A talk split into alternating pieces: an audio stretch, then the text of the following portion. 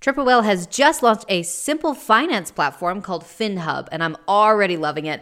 One simple dashboard for all the tools and accounts you're already using, so you can gain clarity with your consolidated data, your real-time cash flow, your accrual P&Ls. It's designed to help those brands that are built on Shopify to operate smarter. So go over to triplewhale.com and check it out. Customer perception is key, right?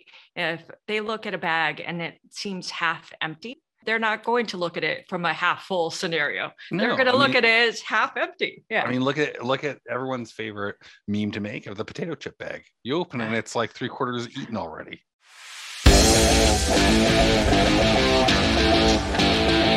Welcome back to Pit Stop. Joining me once again is Claudia Goldfarb, the co-founder and CEO of Sow Good, S O W, Sow Good. Uh, they make a ton of healthy tasty and shelf stable products using freeze dried technology. We talked a little bit about that in the previous episode. So if you didn't listen, make sure you go hit that play button after this one. But the the product just doesn't stop at what's in the package. The package is part of the product as well. And if you think that's a crazy thought, well, try bringing your product to market if you're having a packaging shortage. Claudia, welcome back to Pit Stop. Thank you so much for having me.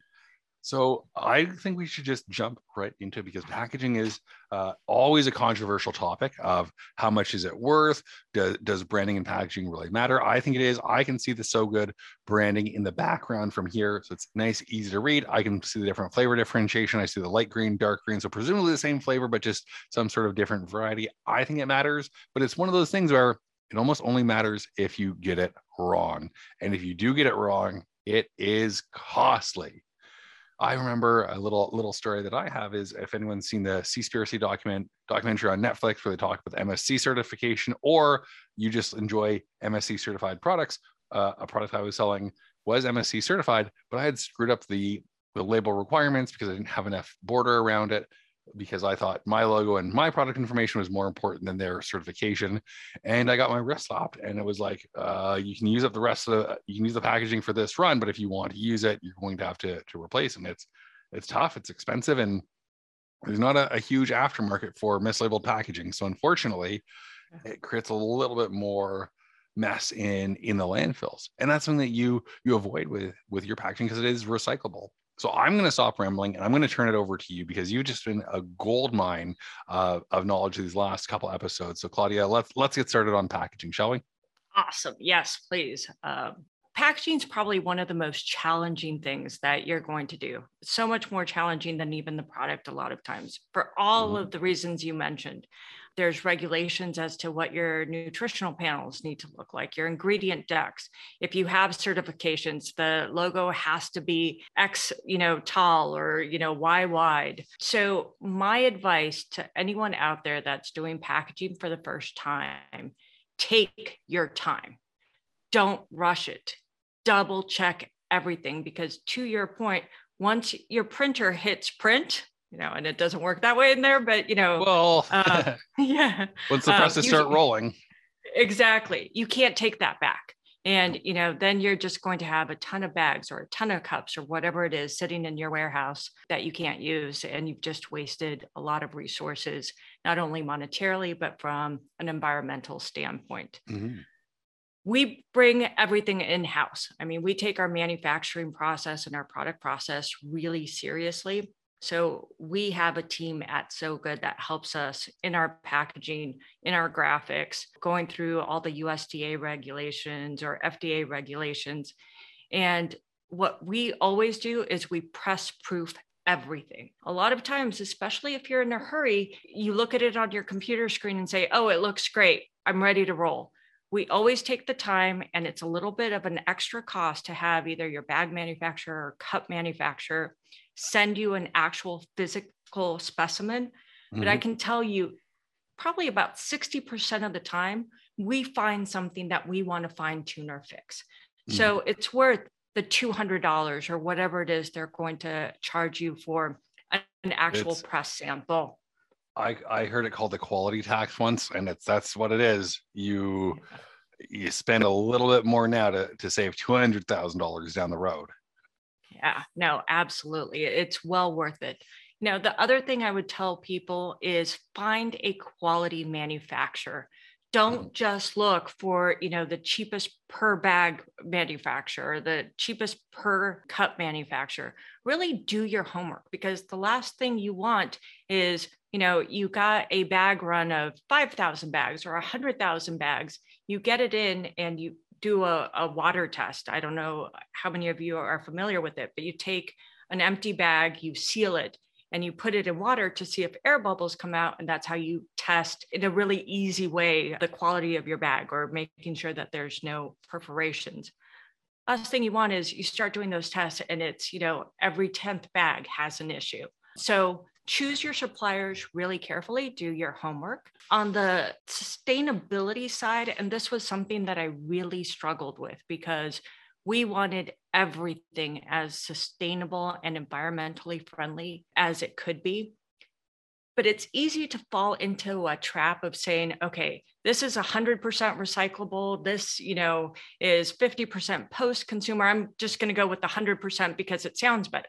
Mhm. Really think about the quality of your product. Will that bag or will that cup keep the quality of your product where you need it to be?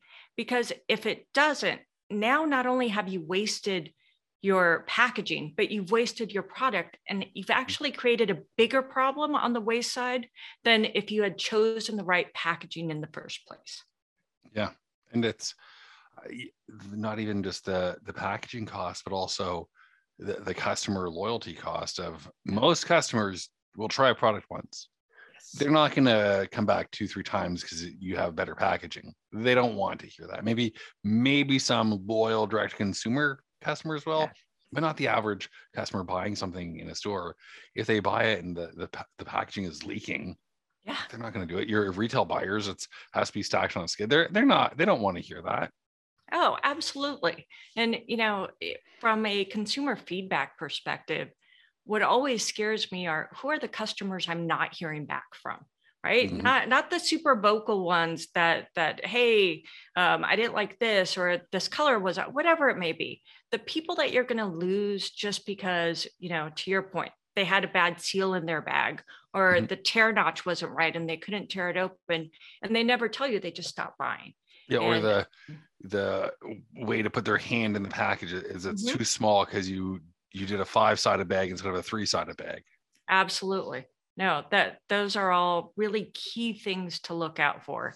And Mhm. uh, you know, the other piece for me is I am a user of all of my products. I Mhm. consume all of my products. I have found more um, tweaks that I wanted to do or fixes that I wanted to make because I buy them all the time. I use them all the time, and I I critique my own products. Yeah, no, absolutely. It's and it might be something you don't even think of like the the lid is on too tight. Yeah. And it's like I can get this, but if I'd moisturized my hands or maybe I have arthritis, I, I couldn't get this open. And that's uh that's a pain point that will prevent a future repeat purchase. Absolutely. And especially, you know, like for us, our product is about convenience, ease of use. We want to make it easy for people to eat healthy, nutritious snacks. So if we make it hard, you know, if the seal or tear notch or, um, you know, the width of the bag is difficult, then that's half of our proposition out the Mhm. window. Yeah. Or it's too big and you didn't do the test run, and all of a sudden it's opening just a little bit too easily because some kid in a store throws it in the cart and it opens a little bit. And then that's a unit that you have to pay for and need the cost on, even though it wasn't sold. Yeah. And you know, the other thing I would recommend to brands out there is um, think about where your line extensions are going to go. So we Mhm. started with you know seven seven different fruit snacks. So when we built our packaging size, we had an idea of how far out our line extensions were going to go, so we could use the same pack size for all of those items. Yeah. And it's, I, I launched a product and it was a little bit more dense than the other ones. So the same size package pouch, even though there were more grams in it, Mhm. it felt emptier. And people would say it feels emptier, even though there was more in it. And it's just, these are the the headaches that you don't really get until you've you've done it and it's cost cost you personally Yeah, absolutely. And customer perception is key, right? If they look at a bag and it seems half empty, they're not going to look at it from a half full scenario. No, they're going to I look mean- at it as half empty. Yeah. I mean, look at look at everyone's favorite meme to make of the potato chip bag. You open it and it's like three quarters eaten already. No, nobody Absolute- wants it. They want that nice full. You can't even reseal the package. It's bursting so full once you open it. Absolutely. Awesome. Well, well, Claudia, thank you so much for dropping so much knowledge and letting me relive some of the uh, the pains that only a handful of people may have experienced firsthand. I think you can pick up on some of the things that I've had to, to deal with, and it makes me grateful that I'm not dealing with those anymore. Claudia, where can people find you? Where can people find Sow Good? I know you're going to be available in Canada soon. You can go to this is so good, S O W good.com. Where else can people find you? Um, we're n- launching nationally in um, January. So just stay tuned to our website and we'll let you know at the retailer near you where you can find us. Awesome. Well, thank you so much. And if these episodes haven't convinced you to hit the subscribe button, well, I don't know what will. So make sure you leave a one star review. Actually, don't. Just just be one of those customers that says nothing. Don't don't leave any one star reviews. Lucas, thank you so much. Thank you so much. Really, really appreciate it, Claudia. Take care. Thanks.